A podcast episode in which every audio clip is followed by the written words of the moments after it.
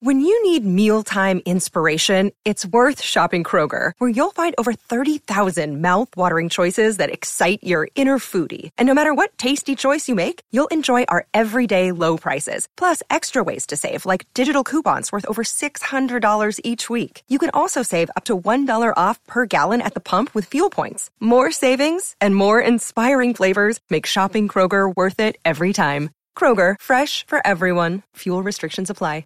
You're listening to a SKOR North podcast right now, and if you're a business owner, so are your customers. In fact, I could be talking about your business right now, telling the tens of thousands of loyal fans about you and sending them to your business. Find out how you can partner with your favorite SKOR North podcast. Visit S K O R North dot com now and enter keyword partner. Fill out the form, and we'll get in touch with you quickly. Once Phil, Judd, Declan, or others start talking about your company, you'll be amazed at how many fans start showing up. So visit S K O R North dot com now and enter keyword partner. T C L is a proud sponsor of the SKOR North Studios. Enjoy more of the things you love with T C L. Get in the know, non-stop Vikings talk. It's Purple Daily on SKOR North and S K O R North dot com.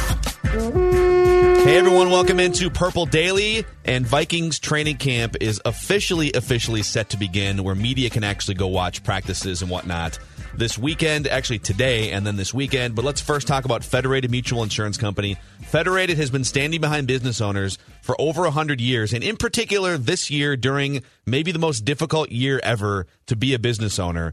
And if you don't feel comfortable with the insurance company that you're with, or if you're just looking for better frontline protection and resources, go to Federated Insurance dot com to find a full list of industries they protect and to find more about your local representative. Federated Mutual Insurance Company. It's our business to protect yours. And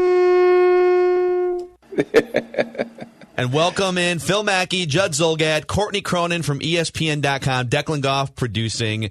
And it's like two weeks after the usual training camp start time and date, but here we are. Are you guys fired up for a super weird Vikings training camp? The weirdest maybe ever. Yeah, it feels like the first day of school. Like I was, I wrote my to-do list out last night and like all the things I would need to remember, like my fanny pack, my binoculars, my hand sanitizer, my mask, um, a snack to have with you. Like this is stuff that I usually just like throw in my cubicle at um, T C O. But since we're not allowed to be in the facility this year, it's like, okay, make sure you have everything so you don't forget it. Um, it's just weird. It's August fourteenth. Usually we've been in like the camp grind for like three and a half weeks now. So it feels a little tardy. So can, can you go watch uh, practice or as you ordinarily can, Courtney? Or what's the rule as far as actually observing these uh, fine-tuned athletes taking part in training camp? So we're going to find that out today. Um, yeah. It looks like it's going to rain, um, which is interesting. Of because- course it is. So every team does this thing differently. There's like t- there's tier two M, which is – Um, those are the people who have to get tested every so often. I'm in that tier, and I'm technically our pool reporter. So if the practice were to go inside, I'd have to go inside and take copious notes, and then I share it with the rest of the beat. But like but the way the Vikings are doing it, most everybody is in three O A, which is outside access. So I believe you like that's you don't have to get tested. A lot of teams are doing it this way. Some teams are doing it with like having ten pool reporters, the whole thing. Um, it varies team to team, but like. I think that mo- majority of people are going to be watching from either along that sideline where the two fields that are like facing, I think Vikings Drive, if you go like the long way that way. Um, and then like along the Lando Lakes thing. So it's like kind of, you have this like ninety degree angle. So of course they're going to put quarterbacks to the furthest field away. Of course they are. Anything, You're so. not going to see a thing. Exactly.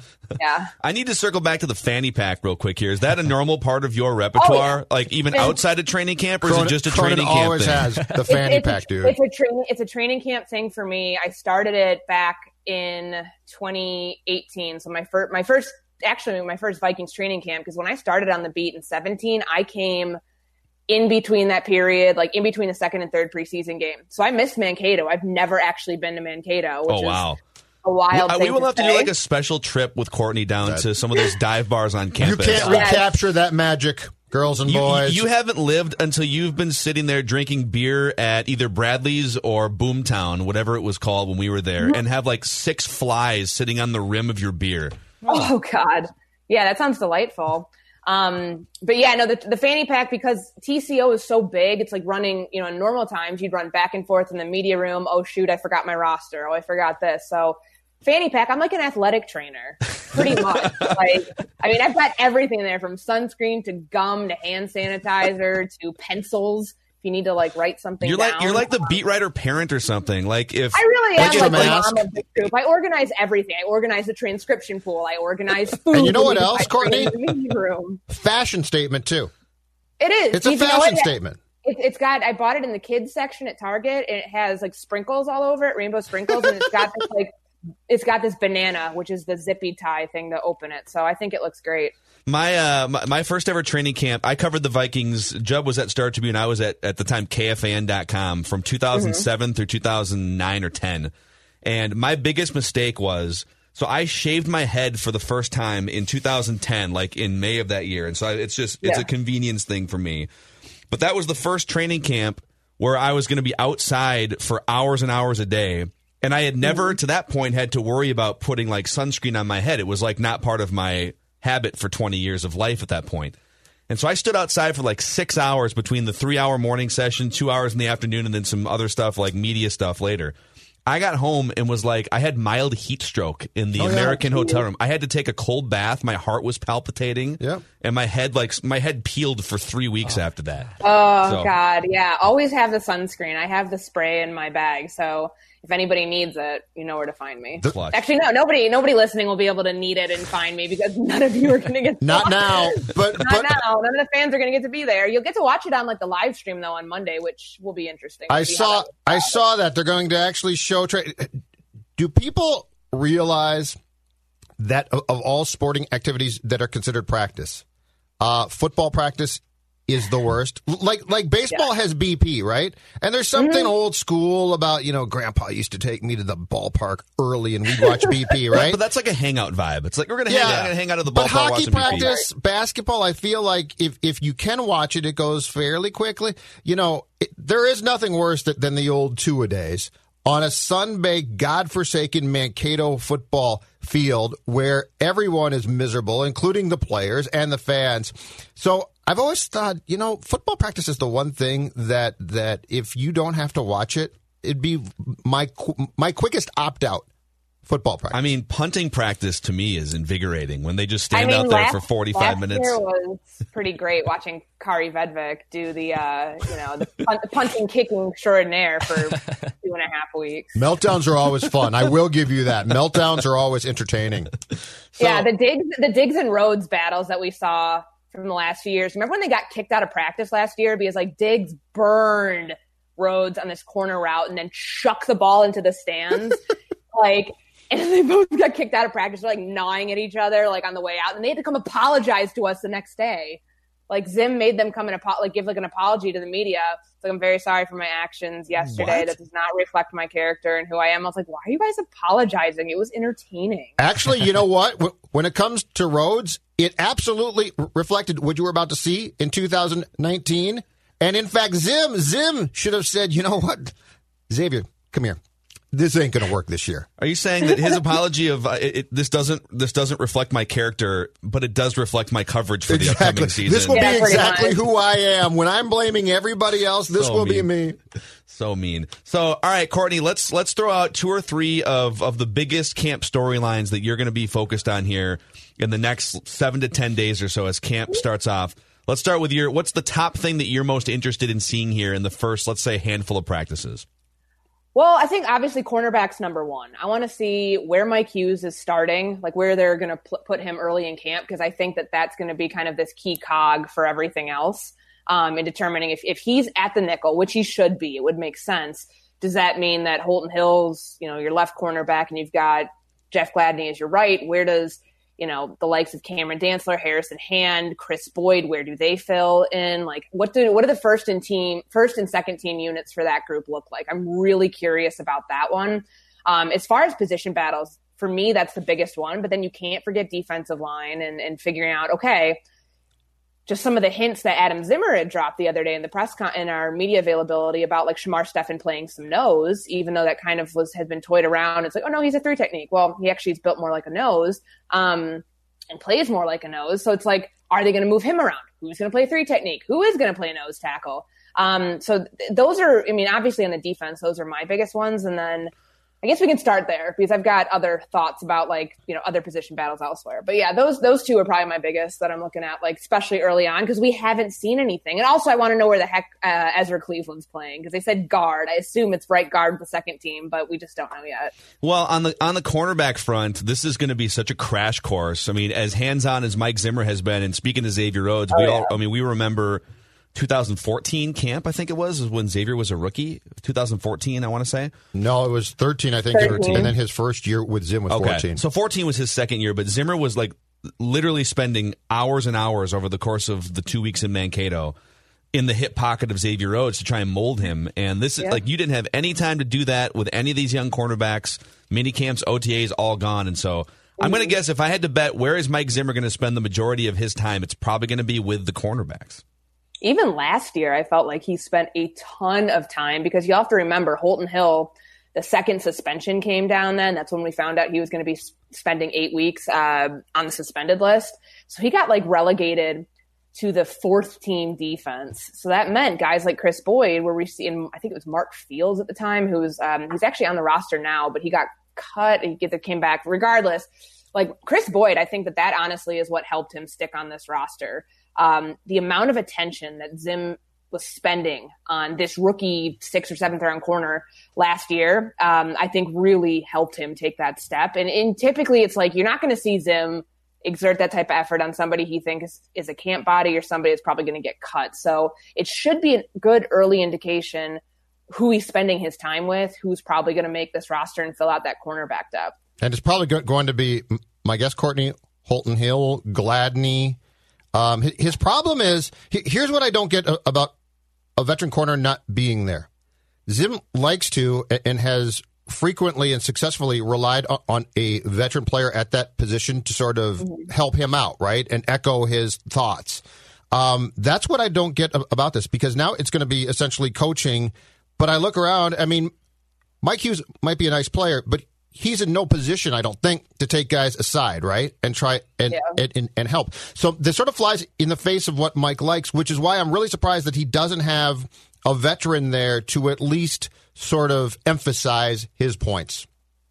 Yeah, I think that I still don't rule it out that they'll sign somebody. Um, you know, obviously there's there's been kind of like the holdup with Dalvin Cook's contract situation. I think that that's why they held off on, you know, signing a bigger name defensive tackle outside of the P J Hall trade that fell through. Um, and same thing with cornerback. I mean, there are a lot that are still there on the open market that could potentially, you know, come in here. I think, you know, Logan Ryan's still out there. Drake Kirkpatrick's still out there. Aqib Talib's still out there. Like, there's there's veteran guys who, you know, could either fit into the scheme quickly or learn it pretty fast because they've been, they've played for multiple teams, that I think would be a decent fit, because you really, you're right. Mike Hughes has like twenty N F L career yeah, games. Yeah, he's not in position to do this. That's, that's not a veteran. Like, I mean, he missed a lot of time because of, I mean, he would be more, I guess, in the veteran status had he not missed all that time with, you know, the A C L injury and coming back from that. But nonetheless, he's still a third year player. That's like, hardly a veteran at that, that point, in my opinion. You're still kind of like coming into your own. So you have a new defensive backs coach. It's not Jerry Gray anymore. So it's like, okay, how's that going to work out? This is going to be Mike Zimmer's first time coaching with Durante Jones out there. How does that dynamic look like? Um, you know, clearly it's going to be the biggest focus just because there's so much newness all around it. Yeah. Now on, on this group of guys that um, is still unsigned, and, you know, Clowney, um, mm-hmm. Ryan, as you said, help me out here. All right. The, these guys are, are on the market and have been for months now. Griffen just got a one year, I, I believe, what, three mil base, six mil total deal from Dallas. Yeah. Okay. Mm-hmm. It's very, very clear what the price point is going to be. And unfortunately, un- unless these guys elect to opt out, it's going to be dirt cheap. All right. Yeah. So what's the what's the tipping point here for them to sign now? Are are they hoping desperately the guys get hurt during the course of training camp and the teams go into panics? I, I just it seems to me that if you're a team like the Vikings and you say, say to yourself, we are competitive, we might not be great, but we're definitely competitive mm-hmm. and we could use help here. Now is the time to strike, because Griffen, who's a good player still, he yeah. set a market that, to me, you, you go to players now and say, look, buddy, we'll pay you.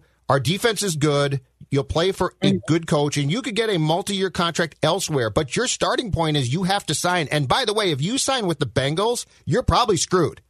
Yeah. So don't be dumb here. I, I just, no. I, I guess I don't get what the what the pause continues to be for this group of guys who has not signed yet. Well, I think there's, you know, with with guys like Clowney, um, you know, his price point was a, like probably is the highest of any defensive lineman that was still out there on the open market. So yes, it dropped since March, but in that same breath, I think that a guy like that might be okay sitting out this season um, and not it not signing because he's like, I know my worth, I know my value, I'm still under thirty at this point. Like I'll be okay sitting out a year because I know I'll make bank in twenty twenty-one. Um, someone like Everson Griffen, though, is going to be thirty-two this this fall or this December. I think that, you know, he was in a position, too, where we find out at the very end that, like, you know, the Vikings were still pushing to get him back. Like they, you know, I don't know if if they're ready to go fully turn over the reins to Ofadio Odenigbo if you could have Everson Griffen. But now, I mean, they have no choice. So um, the way that that panned out did not really surprise me. It was kind of surprising that it was Dallas, uh, not Seattle. But, like, nonetheless, like, for Everson to move on and still get paid elsewhere, I think is, you know, a guy like that who's at that age, um, you know, still wants to play. I think it's more important at thirty-two that you probably do it versus like twenty-eight, twenty-seven. Um, but like you were saying, I think that now guys are probably going to wait it out and say, hey, my leverage will be if they lose their starting right tackle, if they lose their, you know, starting corner, starting nickel corner, then I can drive my own price up because they're going to be so desperate. So they're probably going to wait Wait it out to see, you know, what are the injuries that come out of this first wave of training camp. Pads go on for most teams. I think on Monday we'll see our first padded practice. And from there, it's like, okay, who's dropped? Who, who is hurt? Who's not going to be able to play for a while? And then you're going to start to see probably this rash of signings. I mean, but the Vikings still very much have needs uh, that could be filled pretty easily, I would think, by some veteran players. So I think that that's something that you should look forward to. Like um, if you're Minnesota, like, okay, there's still guys out there. It's not like the market's completely picked over, like, especially at the cornerback and the defensive line, the interior. Um, there still are guys out there. It's just a matter of how do you want to spend? And do you, you know, what does the market look like a week from now after, um, you know, inevitably somebody gets hurt? So, Courtney, I think you bring up Odenigbo, and I think because the Vikings have such a shortage of established players now along the defensive line, and yeah. Everson Griffen went to Dallas, like we talked mm-hmm. about, I feel like he has become a big camp story all of a sudden. And the thing I'm most curious about, Pro Football Focus, he played about forty percent of the snaps that Everson Griffen mm-hmm. played last year off the edge. He had seven sacks. Griffen had nine. So if you just look at sack totals, oh, wow, it's great. Odenigbo's got seven and Griffen had nine, and Odenigbo played half the snaps. Just put him in there. He's going to have fifteen sacks. But the you got to realize when he was playing, too, though, and, and who he was playing against. Correct. And the hurries are very, very different. Mm-hmm. So this is this is one of the most amazing stats, I think, of last year if you're a football nerd. Odenigbo had seven sacks and eleven hurries. Which is a mm-hmm. which is a ridiculous, probably completely um, irreplicable percentage. Griffen had nine sacks and forty-three hurries, and Danielle Hunter had fifteen sacks and sixty-two hurries. Odenigbo got home a lot more often per hurry than mm-hmm. the other guys did. I don't think that's sustainable. I'm wondering, what does the team think about Odenigbo? Is he a guy that you plug in there for eight hundred snaps and and replaces Everson Griffen?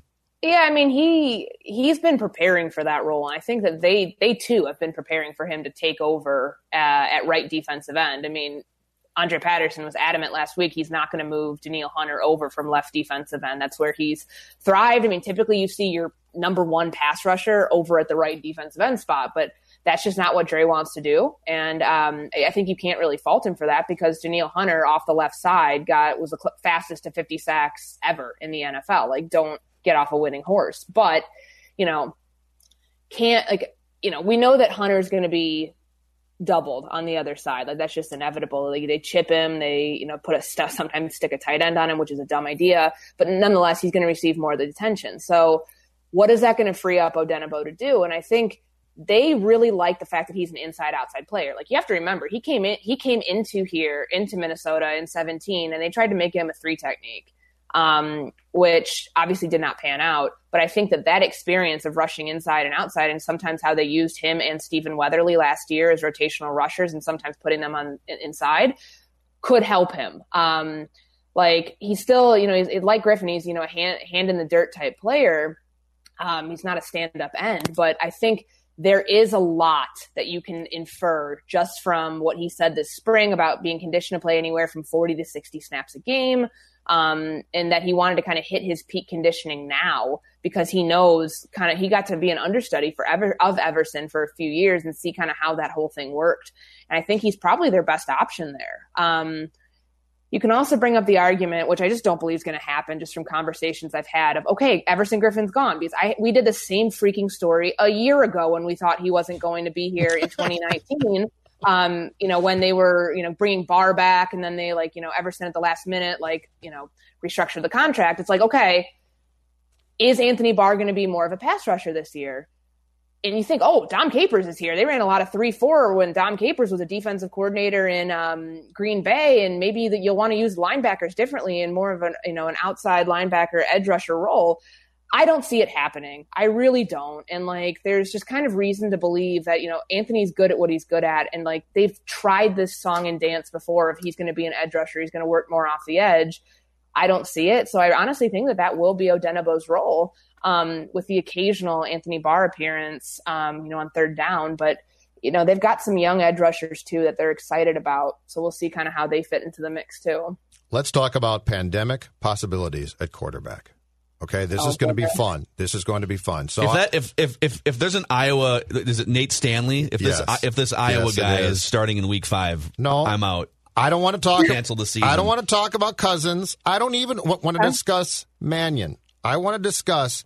Courtney, what is your expectation for the work, and I'm not joking here, that's going to need to be done with a potential third Q B yeah. in case? Because, you know, ordinarily that guy's going to get no snaps, right? Yeah. No attention. Play in the fourth preseason game, might, and that's it. Might get cut, practice squad.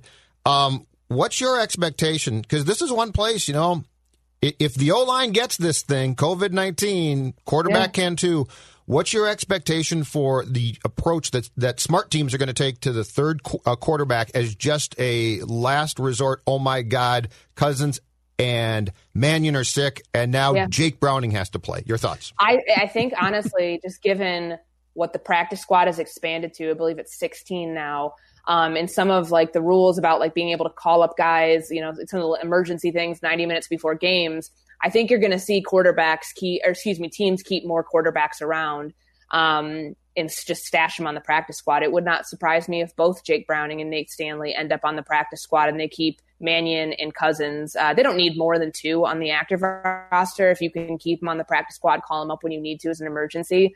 Um, so that to me is probably the safest bet, that you're going to see teams keep three or four, because like you said, if you lose your quarterback, you know, there's no more of a, there's no bigger of a next man up type situation than having somebody be able to step in and run your offense and, and at least do it in a way that, you know, doesn't look like Case Keenum week two of the two thousand seventeen season in Pittsburgh. Looks, you know, a little bit better than that.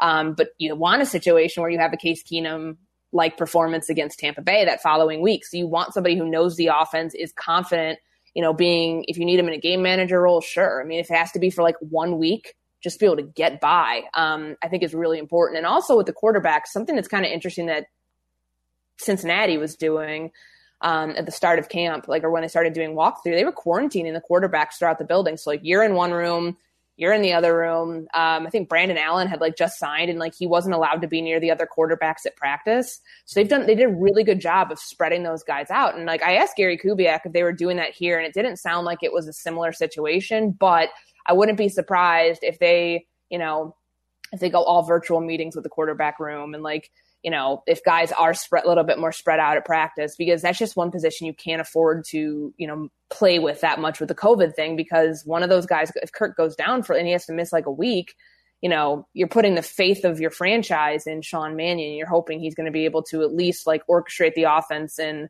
you know, in emergency fashion. We'll call it that. Boy.